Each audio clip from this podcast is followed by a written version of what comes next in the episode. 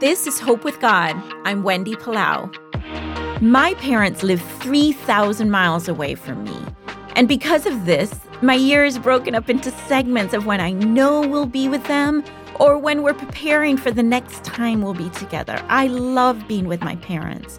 Do you have someone like this in your life? Here is his true statement. God loves you. He really loves you in an authentic, deep, raw, honest way that only the person who knows you best can love you. He knows all about you.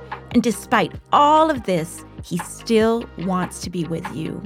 You might not have someone who loves you despite all your weaknesses on this earth, but you do have the God of the universe, the creator of all things, who says to you, I will not leave you as an orphan. I will come to you. Always remember, there's hope with God. This is Wendy Palau.